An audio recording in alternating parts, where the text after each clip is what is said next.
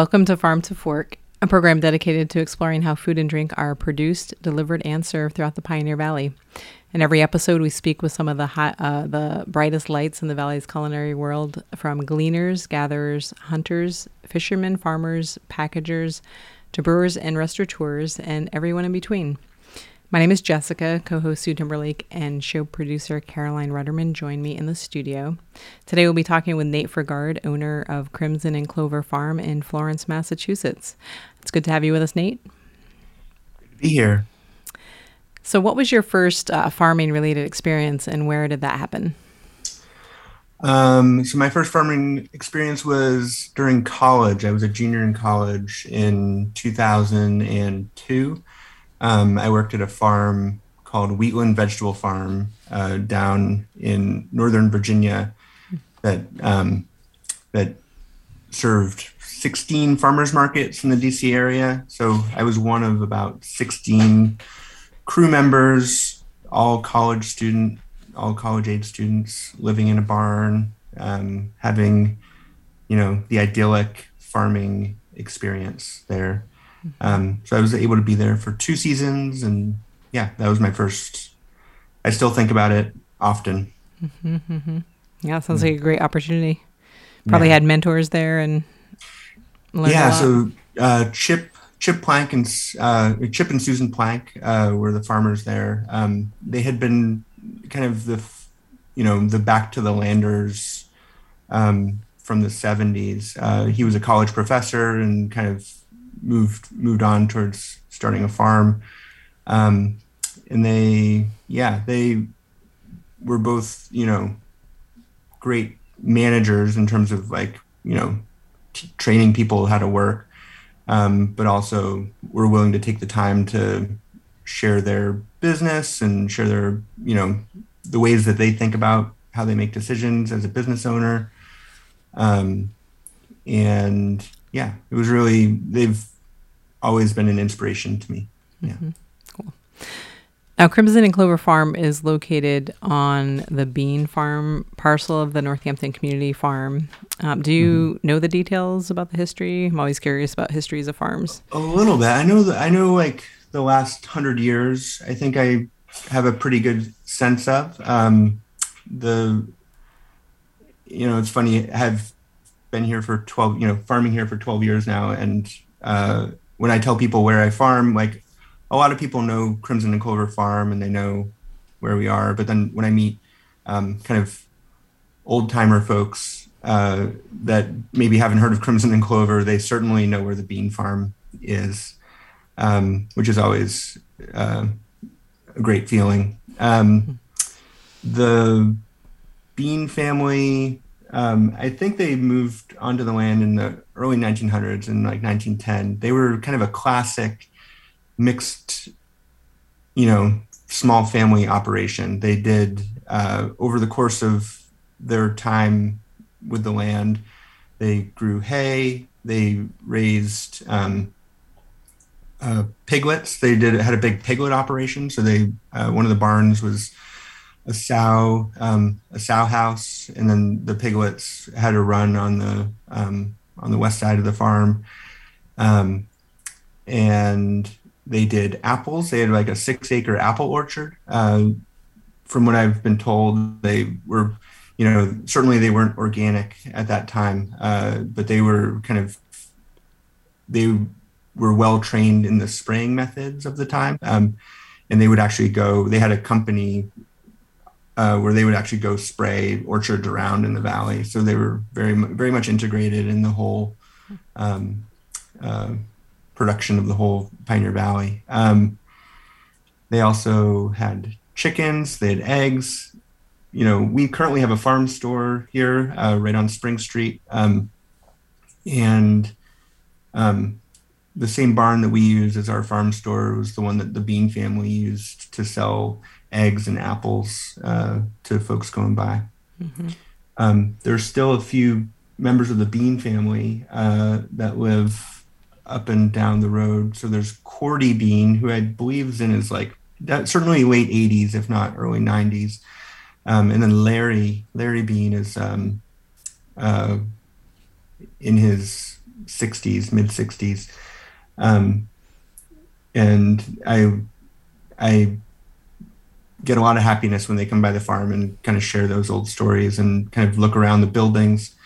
Um, the home where I live uh, used to be a Bean family home. It, it, the home I live on actually in actually predates the Bean family. It's an 1860 house, but the Bean family was the original Bean home, um, which has since been renovated and changed a little bit. Um, but uh, yeah, and so when I drive up and down the street, there's like five homes that used to be Bean family homes, and they'll still when they come by, they'll point them out and um, we'll chat about who used to live there, whose dad was, you know, who was doing what.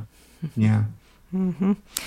Uh, so I saw on your um, website, Nate, that you grow vegetables, fruits, uh, and flowers for a CSA program. So, for mm-hmm. those listeners who aren't familiar with CSAs, what is a CSA program and what's the process for signing up?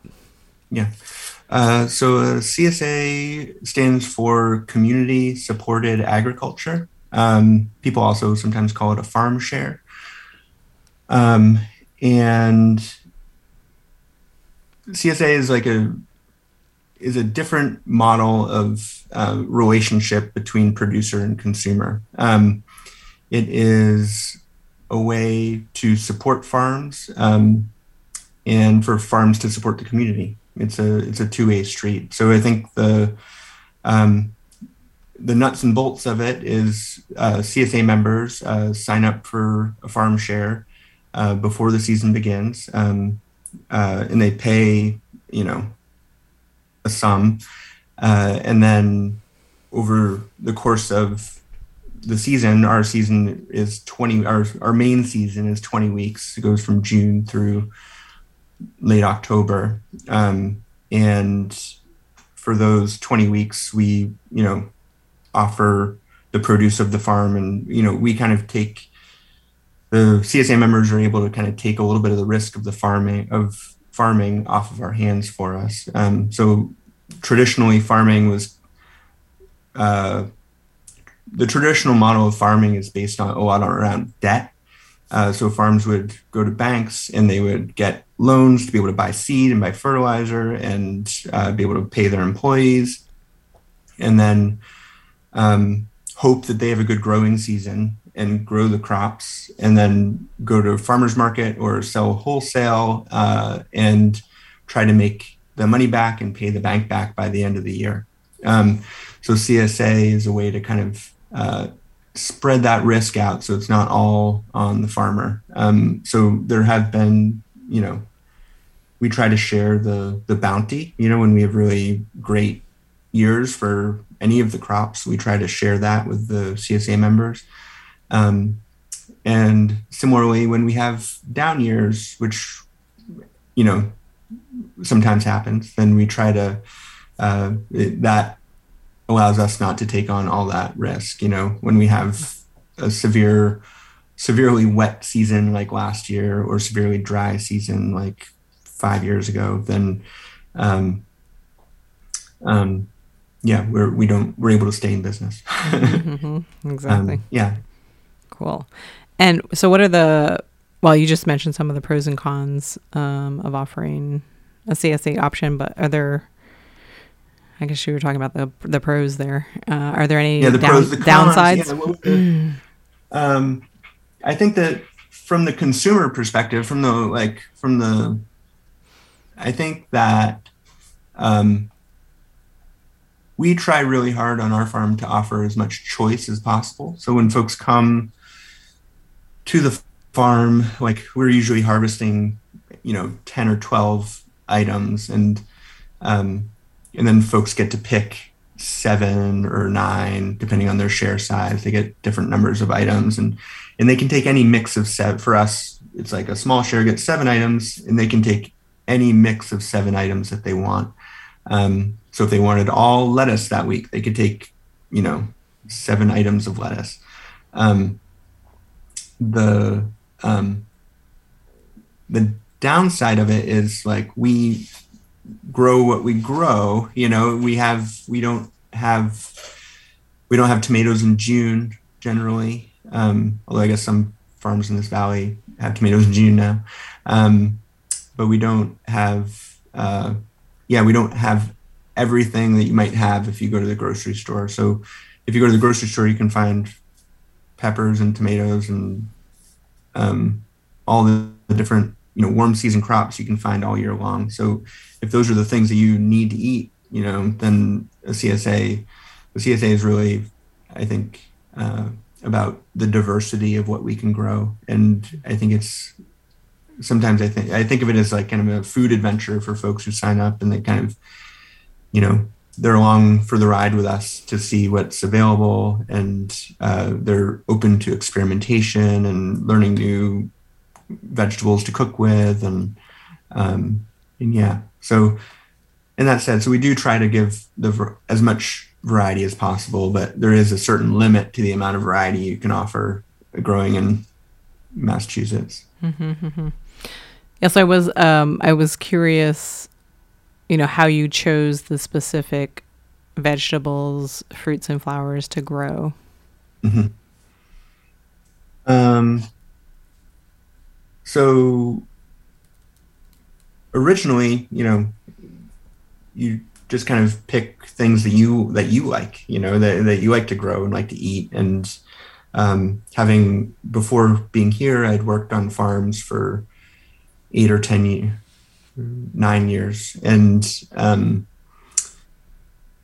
I, you know, I learned a lot in that time. I learned about vegetables and how to cook them, and um, how to enjoy them and how to grow them, of course. Um, so, um, in starting a farm, I'm kind of picking, you know, I just kind of plug in those things, those same things that I've become familiar with. But over the course of 12 years of being in business, you respond to what CSA members, you know, the feedback that they give. Um, so we um, we have a yearly C, uh, survey that uh, CSA members fill out, and they tell us things that they want more of or less of, and we take that to heart and try to, you know, try to respond to them. So um, when I'm when I'm looking through seed catalogs in the in the winter, um, I'm certainly um, there's there's several things that I think about. Uh, first is flavor uh, first you know is like how does it um, how does it taste? I don't try i try not to grow things that um, you know you can kind of read between the lines in a seed catalog and be like oh this probably doesn't taste very good. Um, uh, and then the second thing is uh, productivity you know is disease resistance and productivity which and, and those are sometimes the code words that you need to kind of balance you know. You want things that are both flavorful and productive and um, and aren't gonna um, get eaten by all the bugs or um, get you know get some foliar disease that other crops won't. Mm-hmm, mm-hmm. Yeah. Um, so, how would you describe your your farming practices? Um, you know, we are not certified organic, but we use all organic practices. So, um, we buy we buy it, when possible. We buy organic seeds. Um, we use organic fertilizer, which is uh, dehydrated chicken manure, chicken litter, um, and then we, um, yeah, we barely spray. I mean, even we, if we do spray anything, we use organic sprays, but we really don't spray very much at all. Mm-hmm. Um, yeah. So we practice crop rotation. We try to grow different things in different spots, different years. Um, we use cover crops. We're actively cover cropping and building the soil organic matter, building the soil health. Um, we um, think of the farm as a whole as a whole ecosystem, and we're you know, I'm certainly thinking a lot about how, like, we're right along the Mill River, mm. and I think about how what we do impacts the Mill River. Mm-hmm. Um, and yeah, so I think really trying to think of the whole farm, the whole system, and uh, you know, I think when you ask the question of like growing practices, it makes me think of certified organic. And the question of being certified organic is um, it's a complicated one, but I think in the end, like it's a business decision that I think that different farmers make different choices about. Um, and thus far, we've decided not to be certified organic primarily because we have a very direct relationship with our customers. Um, we have newsletters every week during the season where we tell them how things are growing and send pictures and talk about the crops. And um, they don't like they're they are essentially our certifiers. You know, it's like we communicate to them regularly. Like you know how we grow. Um, that's not to say that we won't ever become certified. I think that there's reasons to do that, to do it, but uh, but so far, our the way that our business has been so focused on um, local production, uh, mm-hmm. it doesn't seem necessary right now. Right, because it's it's quite a process with the paperwork and yeah, I mean, it's, it's paperwork. It, you know, it's interesting. It's like paperwork that we're mostly doing already. You know, it's like oh. I, I we keep good records because mm-hmm. that's what farmers try to do is they try to know what they're doing and where you know. Mm-hmm. So it's uh, and there's a little bit of cost associated with it, but there's you know I think there's trade offs with the cost. It's I think for uh, yeah I think yeah there's not like a there's reasons that we could have done it or that there you know certainly farms are certified organic and not i don't think one way or the other about those folks and there's other folks that aren't certified organic and i'm mm-hmm. you know as long as they're doing what's best for their farm and and their business and it's all good yeah. You're listening to Farm to Fork on Valley Free Radio, WXOJLP 103.3 FM in Northampton, and we're talking with Nate Frigard, owner of Crimson and Clover Farm in Florence, Massachusetts. Um, so, Nate, I was curious, do you ever collect the seeds from your mm. plants and reuse them, or? We don't. No. Yeah, we have not gotten into seed collection. It's a. I've I've visited some seed collection farms, mm-hmm. um, and it's uh, it's quite the undertaking. Mm-hmm. You know, I think when you're when you're growing such a wide variety and diversity of stuff that we do, it's it it creates another level of um, of complication to try to save seeds. So if you grow like five different or whatever, we grow twelve different types of peppers on the farm. Mm-hmm. Um, if you're trying to save seeds, you need to isolate each variety. Right. You know, so it makes it really hard to mm-hmm. um, to save seeds. So I think, uh, yeah, there are some some farms that do it, and I think they kind of uh, have kind of isolated fields where they might have they might grow their one thing that they want to save the seed on. They might grow it off in a corner of the farm. Mm-hmm. Um, mm-hmm. uh, but yeah, we haven't gotten into that. Okay. And uh, are there things that you've done or can do t- um, to reduce your use of various resources like energy, water?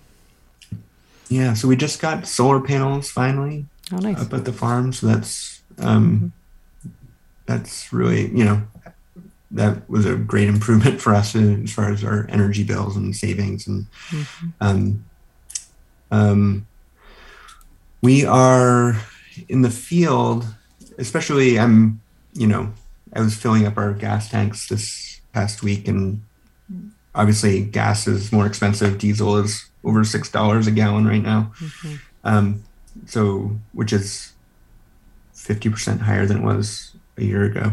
Um, so I'm certainly uh, thoughtful and not just for cost reasons, but for environmental reasons as well. So we do, um, we're practicing, we're developing some systems on our farm to, to do reduced tillage. Um, and the idea behind reduced tillage is uh, it does it does many things, but it um, preserves soil organic matter, which is a fancy way of saying like sequestering carbon uh, to make your soil more healthy. So it's a way to kind of grow things and then have the soil be healthier, um, grow cover crops so your soil is healthier. Um, and then rather than um, rather than plow a whole field, we do reduced tillage, which for us that means it's called zone tillage, where you till one zone that's about 12 inches wide, and and then that becomes your planting zone. Um, so that's something that we're experimenting with um, a bit. Uh, yeah, so we haven't gotten into the totally no-till setup yet. Uh, that hasn't, you know, that might be something we explore coming up, but we're certainly trying to find ways to uh, reduce our fuel use. So, so when you do zone till, you're also only doing one pass over a field mm-hmm. with a tractor, whereas usually you'd be doing, you know, five or six passes. So you're really cutting back on on fuel use. Um, um, yeah, that's exciting. Uh, so, what is the most challenging thing um, that has happened during your operation on Crimson Clover Farm? Most challenging thing. I mean, there's probably several. You know, I think the um, talked a little bit about CSA and mm-hmm. um, kind of the you know the feast and feast and famine years, and um, I think I think 2000 what year was it? I think 2016 was a pretty tough year. Um, we it was very dry. Mm-hmm. Uh, CSA sale, like we were focusing exclusively on on farm CSA at that time. Like we hadn't, we're currently selling in the Boston area as well, but at that time we were purely local here at the farm. Um, and sales were lower, uh, and we had just transitioned to, uh, you know, we had raised our wages for our staff, which was a decision we thought was the right decision to make.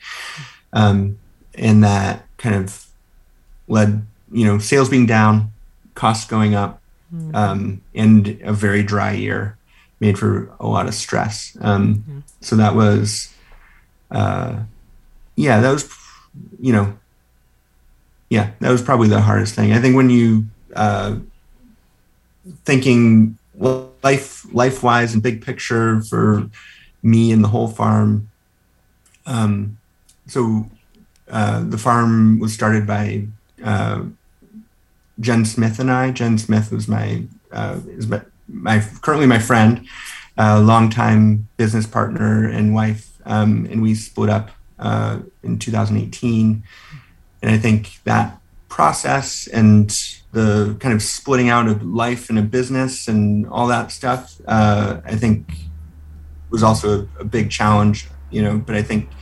Um, in the end, uh, we, uh, I think, shared, you know, we created this farm. Uh, we had this vision of, of it being a community farm that was going to be here and going to sustain, you know, going to be here for the community and going to be sustained by the community.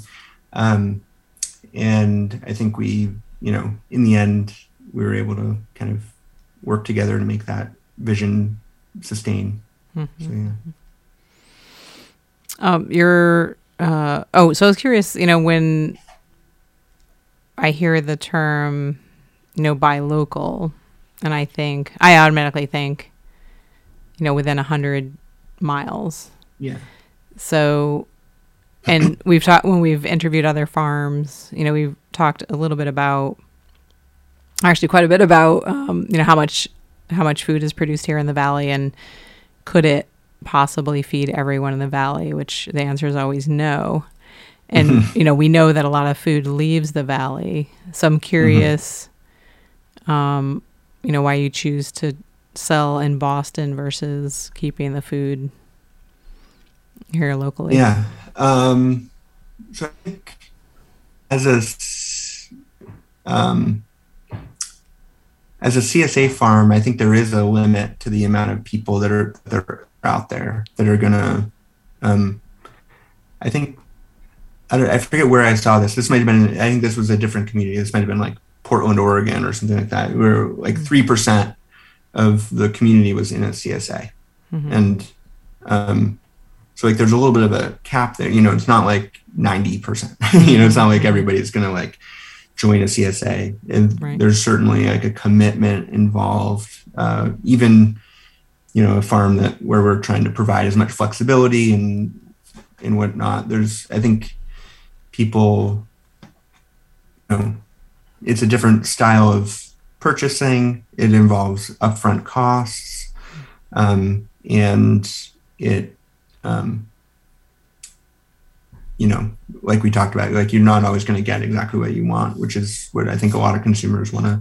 They like what they like, you know, and they want want to eat what they like. Um, So, um, so yeah, so we expanded to in you know I think we it was 2017, 16 or yeah I think it was 2017. After that tough year, we kind of realized that um, in order to stay in business, we needed to sell more shares, and what that meant for us was kind of targeting um, Boston, and an opportunity came our way to. Um, there's a, a restaurant in in the Boston called Clover. You know, ironically, we're Crimson Clover Farm, Mhm. um, and this restaurant called Clover Food Lab, and they uh, they've kind of they've opened up their space, and they have like eight locations in the Boston area, and they've opened up all of their spaces to have CSA drops for different farms. Um, so every day of the week, there's a different farm that drops off CSA shares there, which is pretty remarkable and pretty cool. Um, and so we're able to drop off shares every Thursday during the season. Um, and you know, there's several farmer friends from here in the Pioneer Valley that also drop off at Clover. Um, yeah, so I think for uh, the way I think about it is, you know, if we're if we go out of business, we wouldn't be doing the valley much good anyway. So we're um, so if selling in Boston means that we're able to like have a sustainable business, um, then that's what we have to do.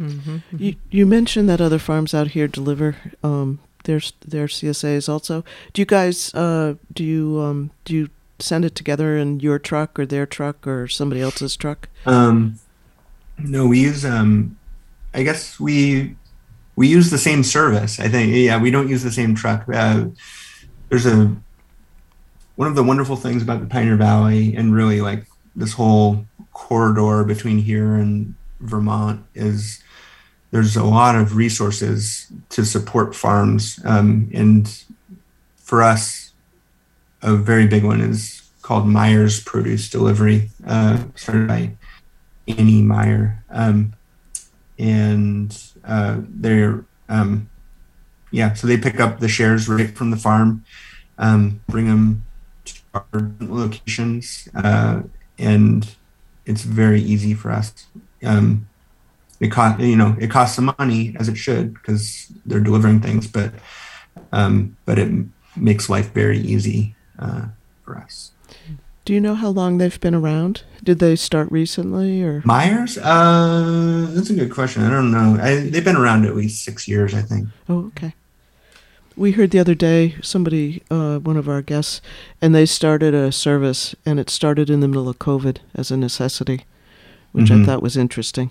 That it, it Yeah. drove logistics. So We need to take a station break, but please stay with us because when we return, we'll continue our discussion with Nate Frigard, owner of Crimson and Clover Farm in Florence, Massachusetts. You're listening to Farm to Fork on Valley Free Radio 103.3 FM, an independent, nonprofit, community run station in Northampton, Massachusetts. This show uh, streams on valleyfreeradio.org, where you can also find our program schedule and become involved with the station. You may know Dakin Humane Society is a great place to adopt a pet, but we offer so much more for animals and the people who love them. Our community clinic is New England's largest spay neuter provider. Each week, we hold a vaccine and microchip clinic with affordable fees. We operate a pet food bank in conjunction with our community partners, so no member of your family goes hungry. Our website has information about these services and more. If you'd like to support animals in need, please visit dakinhumane.org. They depend on us, and we depend on you. The Food Bank of Western Massachusetts provides healthy food to families and individuals facing hunger in our region. And right now, with food insecurity the highest it's been in recent years, the Food Bank is distributing more emergency food than ever. Learn more about the Food Bank or get support for yourself and your family. Go to foodbankwma.org or call 413 247 9738. The Food Bank of Western Mass, committed to making sure our neighbors have enough to eat and leading the community to end hunger. Want to know more about local history, literature, and education? Hilltown Families bi monthly Learning Ahead cultural itineraries offer an easy way to delve into Western Mass culture and traditions. These new seasonal itineraries are produced in collaboration with a humanities scholar and community education expert, offering ways for self directed teens and lifelong learners to engage in learning that helps shape a sense of place. Funded by a year long grant from Mass Humanities, you can download guides anytime, free of charge, at VFR listeners, this is Bob Balo. I'm at the controls in the VFR studio every Monday morning from 6 till 9 a.m. I play music and I talk, and I give the time and temperature. Also, I drink a lot of coffee. Then I go home. But I faithfully return every Monday morning, 6 till 9 a.m. on Valley Free Radio WXOJLP Northampton. Thank you, River Valley Co op, for your support of Valley Free Radio. River Valley Co op specializes in fresh, local, and organically grown foods, fresh produce, meat and seafood, cheese and dairy, bread and baked goods, and an in house deli, along with a wide selection of bulk foods and a large selection of natural and organic grocery items. Owned by its customers, although everyone is welcome. Co op ownership is not required. Open daily 8 to 10, 330 North King Street, Northampton. Phone 413 584 2665. RiverValleyMarket.coop. Thank you, River Valley Co op, for your support of free speech in the Pioneer Valley. My name is Jessica, Sue Timberlake co uh, host, and show producer Caroline Rudderman joined me in the studio. We've been talking with Nate Frigard, owner of Crimson and Clover Farm in Florence, Massachusetts. Uh, so, Nate, what uh, your website mentions um, you participate in farmers markets. Um, so, do you have a sense of where you'll be setting up this spring, uh, summer, and fall? I think uh, you're. I I need to update our website. Uh, we um, we did do farmers markets. I think when we we did it up and through COVID, when COVID started, Mm-hmm. uh, we made a choice to kind of focus on our, um, you know, we just wanted to not add stress to our staff members. So we didn't want to um, send them to farmers markets. We've been focusing more on our farm store here at the farm. So, um, that so we've kind of redirected our sales and uh, energy towards the farm store here right at the farm. What are the um, hours of your farm store? Uh, um, uh, today's our first day of the season. Uh, so um, open Tuesday through Friday from 12 to 7. And on Saturday, we're open 9 to 2. Did you say Saturday 9 to 2? You broke up a little bit. Saturday, 9 to 2. Didn't you? Thank you. So Nate, um, what I was curious about the perennials that you have uh, for purchase, and why do you, why those perennials? Yeah, so I think we perennial wise we mostly grow or we have available um, herbs like sage and thyme, rosemary. Um, I guess rosemary is not technically a perennial in our area. Um, uh, chives. Uh, so mostly we're choosing um, culinary herbs uh, that are perennials, and I think we do that. Um, yeah, I think they're easy to grow, uh, easy to have in folks' gardens, and they kind of highlight. They can go well with you know, CSA members can come and you know have an herb garden at their home that would help to highlight uh, some of the crops that they might um, you know get from their CSA share here. So yeah, that's that's the main thing. You know, I think just trying to again, I think meet the interest and of the folks who shop here uh, and the, the CSA members who come here. Um, yeah. So it was uh, Nate? What was your best day on the farm? What's my best day on the farm? Yeah. like a hypothetical best day. Your best day ever. As you My, imagine best, it. my, my, one, my actual one day best day ever. um, well, I would, you know, probably say when either of my kids was born. But uh, but if I had to think about um, my ideal day, um, yeah, I mean, I love moving around the farm, uh, connecting with um, my staff, talking with them, um, kind of helping. You know, a lot of what I do around the farm on a day-to-day basis is kind of help people solve problems, or like I, I help solve problems for people so that they can get their work done. Um, and uh, yeah, when those problems are like very solvable and easy to do, and I can just kind of engage with my staff and help them kind of grow and develop. Um, those are those are my best days. And then I get to go on a tractor for a few hours, and that's and that's pretty fun too. Um, yeah, I think uh, my my work as a farm owner has kind of evolved over the years. You know, in the first year when I first started farming, I was as a farmhand and harvested and weeded and did all the things, um, and uh, and it's kind of grown and evolved and changed over the years. Where now I kind of I'm um, not necessarily knee deep or hands deep in all, all the in all the harvesting or all the weeding or whatever. So I'm really moving around and kind of helping um, helping address all the different needs of the farm, um, whether it's in the office or in the store or on a tractor.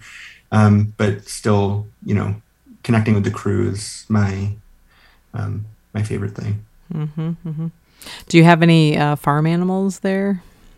Even Not personal animals? No, no animals. Um, yeah.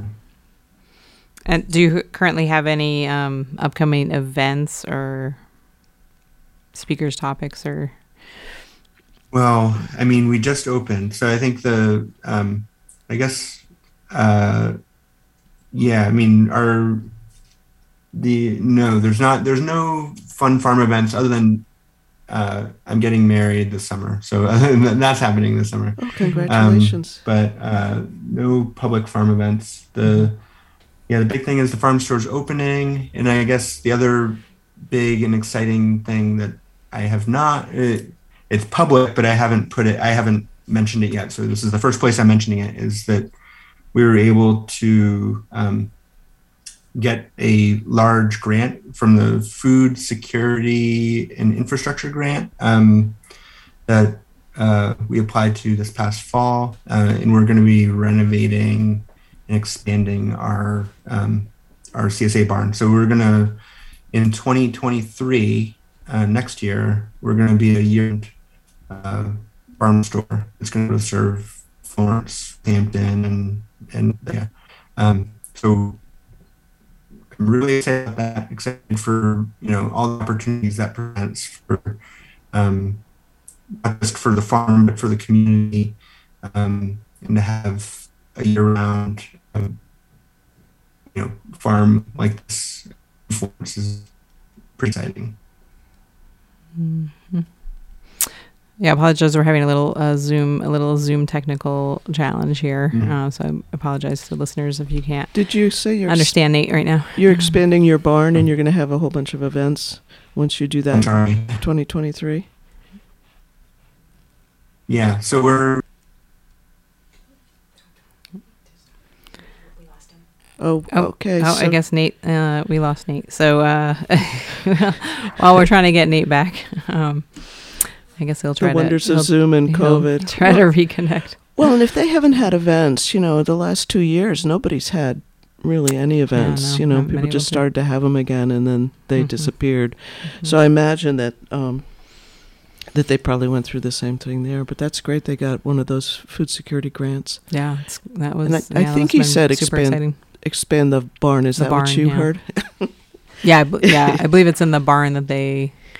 I mean, actually, I've been over there um, a couple times. So a friend of mine was going away, and she said, "Hey, I've got a CSA share at Crimson and Clover. Do you want to take it on for this week that I'm going to be gone, and so I ran over and Oh, nice. and yeah, it was pretty cool. They you know they let people go out in the field and pick some of the their own like maybe the berries or Oh, so they have some of your pick your some own. of the items, and then I went into the barn and they had it all very well organized, all the fruits and vegetables, and they had signage like you know you can pick one of this or you know this or this. And so I just went through and sort of picked what I wanted. Um, nice. Uh, what kind of selection did they have, and what time of year was it? Would you say um, midsummer? Yeah, this was probably midsummer. Uh, yeah, I mean it was a it was a good selection. I mean between greens and then um, I think things said- like beets and Yeah. And you know, said some fruits, some some berries or blueberries or yeah maybe strawberries. Strawberries. people could pick. Uh, yeah. I should have asked them what uh, specific fruit. Uh, yeah, I think they we can various fruit. circle back if we if we can get our technical If issues can. solved. Yeah.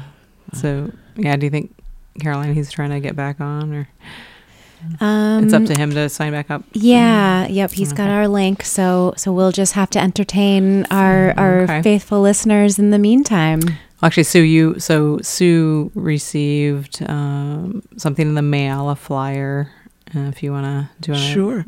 Yes. that? So it's really nice to get this because I remember when Grow Food Northampton was just a fundraising event to Mhm, buy just starting. Yeah. all that property, Mhm, and yeah, um, not too long I ago, I must have been maybe ten years. ago. Well, he said he's been there twelve, right? So Mhm. probably fourteen or least 12, fifteen yeah. years ago. Yep. And uh, the the uh, the the whole town really, you know, helped helped create that. So I think are we getting a clue here that we may have our guest back? Oh, it looks like he might be back. Hey. Back. Oh, yeah. good. Sweet. Just had to take a moment about to that. yourself. Yeah. little break. Uh, so, uh, so Nate, do you offer? Um, actually, we were just talking about fruit that you might, you may or may not grow. Um, do you want to mention the the specific fruit that you Oh, um, grow and offer to your members? yeah. I mean, we uh, here at the farm we grow strawberry. We grow a lot of strawberries, Mhm. and uh, we've introduced raspberries as a pick your own crop hmm uh, in the last few years, uh, which is exciting. Um, and then in August we have you know a whole a whole mix of melons that we do. hmm Nice. Uh, do you offer any internships or have any collaboration projects um, that you'd like to mention? Um, we um, we ha- we occasionally have interns from Smith College. I'm forgetting what the program is called at Smith, where they Smith pays for folks to come and have experiences um, working at, at different enterprises. Um, so we're uh, looking forward to one of those uh, students coming here this summer. Uh, And then um, we also, you know, we're not, you know, I what I say to current employee, what I say to employees is that we're not a we're not like a learning farm, but um, but my entire background in farming is um, has been before being here was at educational farms. Mhm. Um, so I really try hard to invest in the crew that's here and kind of intern and train them in, in as much, you know, as much of what I'm doing in the same way that Chip and Susan Planck in Virginia at the farm that I started out, um, as much as they shared and, uh, you know, uh, expanded my mind to like what the possibilities are of farming. I try to do that for folks. Cool. You're listening to Farm to Fork on Valley Free Radio, WXOJLP 103.3 FM in Northampton. And we're talking with Nate Frigard, owner of Crimson and Clover Farm in Florence, Massachusetts. Uh, so, Nate, um, you know, I've often heard, or actually, I was curious what your goals were uh, when you first started the farm. Um, you know, when we first were, you know, in 2009, I was working in a place called the Farm School up in Athol. I was the vegetable manager, and um, Jen Jen Smith and I were kind of looking around for like what our next opportunity was. Um, and and we were kind of we were open to what that would look like. We, we would you know we looked in Virginia. We were kind of looking down in Charlottesville. We looked in North Carolina. Um, visited friends up in Burlington, Vermont. Um, and I think in the end, we kind of decided that the Pioneer Valley, uh, you know, offered us the best combination of opportunity and um, community, farming community, um, that you know was better than any any other of the opportunities we were looking at. Um, and we really, uh, in all the everything we were trying to do is kind of geared towards creating uh, what we call a community farm, uh, the community-based farm, where where um, where it really is like a, res- a reciprocal relationship where um, the community uh, values the farm and the farm in turn serves the community. Um, and uh, so, yeah, so we've been from the very beginning, our goal was always to have this kind of unique um, uh, place where folks like come and you know maybe you know come and walk their dogs come and volunteer to work the land where the farm you know we donate produce uh, working with nonprofits like grow food northampton to to offer low income shares um, so really like integrating ourselves in our whole community not just the people that can afford full price um, so uh, so yeah, so I think that what it is now is essentially what the vision has always been. You know, I think we've we've had to evolve here and there to kind of um, you know with sales towards Boston. That is kind of something we didn't necessarily envision when we started, mm-hmm. but was kind of out of necessity. But then it's also kind of grown.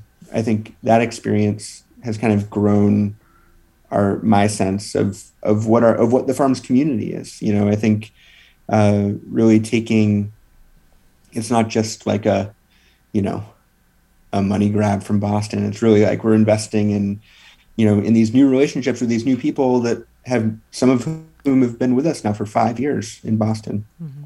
It's really a um, uh, yeah. So I think it's it's always been about community and uh, and that continues. Mm-hmm, mm-hmm. uh, so Nate, I've often heard that um, you know it can be challenging to get people to try new vegetables because um, mm-hmm. they don't mm-hmm. know how to cook them. Have you yeah. experienced that with CSA members, and might you ever offer recipes for them to sort of coach yeah, them to try these new vegetables? Try to say that again. Oh, to, to coach these folks along to yeah, try the new veggies. Um, yeah, so we have weekly newsletters in our uh, for our share members, and those you know always include three three or four recipes. Um, and I usually target the things that I put recipes in for are usually the things that folks don't know as much about. Like mm-hmm. everybody knows what to do with a tomato, mm-hmm. um, but folks might not know what to do with radicchio or um, or endive or or even like scallions or leeks, you know. Uh, so really um, try to share new ideas with folks so they can try new things. Um, yeah, so I, I do as much as I try to encourage folks to try new things. I there there is the base reality that folks don't they're not necessarily drawn to what they don't they're not familiar with mm-hmm. um, which is why we've kind of we've always had flexibility in our share offering so folks don't have to take things they don't want to take um, which has the added benefit of not having to grow as many things that people don't want to eat so mm-hmm. we don't have to grow enough kohlrabi for 600 people to have kohlrabi we can grow enough kohlrabi for the for the 10 people that like kohlrabi you know um, and uh, we don't have to grow. Yeah, so we can kind of over the years we've been able to kind of hone our crop plan so that we're um, so that we're meeting the the needs of our community. Mm-hmm. Uh, so, Nate, on your website, you stress that you're always looking uh, for input from the community as far as comments and suggestions, so that Mhm. you know you can make the farm serve the community better. So, I was curious what positives have come out of uh, fielding those comments. Yeah, that's a good. Um, I think uh, the first first one that comes to mind is one that happened after our first year. So our first year um, was 2011. We, uh, you know, we were racing to get started, and um, we had a full season. We did 20 weeks. We, you know, signed our lease in in uh, March 1st, we got our first farm loan uh, March 2nd, probably. And then we got, you know, all the equipment delivered and we broke ground April 1st. Um, so it all kind of, through the magic of a lot of work from a lot of people, it was able to kind of come to fruition. Um, uh, and um, we raced to get started and you know we were we were doing things how we had done them in the past and we you know we were giving out uh, kale and we were we were bunching the kale and uh, um, and folks who were CSA members that year were kind of they're savvy CSA members from other farms in the valley and they they're like what are you doing? what, you know, what's this bunched kale? You know, and uh, and they really want to. They kind of, uh, yeah. So what their their eventual you know request uh, was to have unlimited kale, to have like to be able to have as much kale as they possibly wanted. And at the time, it was one of those things like thinking about it. It's like, well, why would you know? it's like kale's not kale doesn't grow like it's not just like it's not like a freebie you can't like go to the grocery store and get like as much kale as you want you know um, but i think that uh, what we learned and i think after kind of thinking on it for a while what we kind of came to realize is that kale kale for folks really symbolized like unlimited kale for them felt like safety felt like this is like abundance and this you know and this is uh you know how they could feel the most taken care of is for us of all the things that they gave feedback on number one was to have unlimited kale. And you know what? Like kale's not that hard to grow. So right. we We just more grow a lot of it and we grow a lot of it harvest a lot of it. Mm. and uh, uh, and it and people love it. So that's you know it, that's how it works out. So I think the um, kind of responding to feedback is central to what we do, and that's that that little anecdote is always um, what comes to mind. Mm-hmm. Well, Nate, we have about a minute left. Is the, are there any last uh, tidbits you want to throw out? Your website address or Yeah, you can um, sign up for shares. You can visit and learn more about the farm. You can visit uh, crimsonandcloverfarm.com. Um, you can also come by the farm store.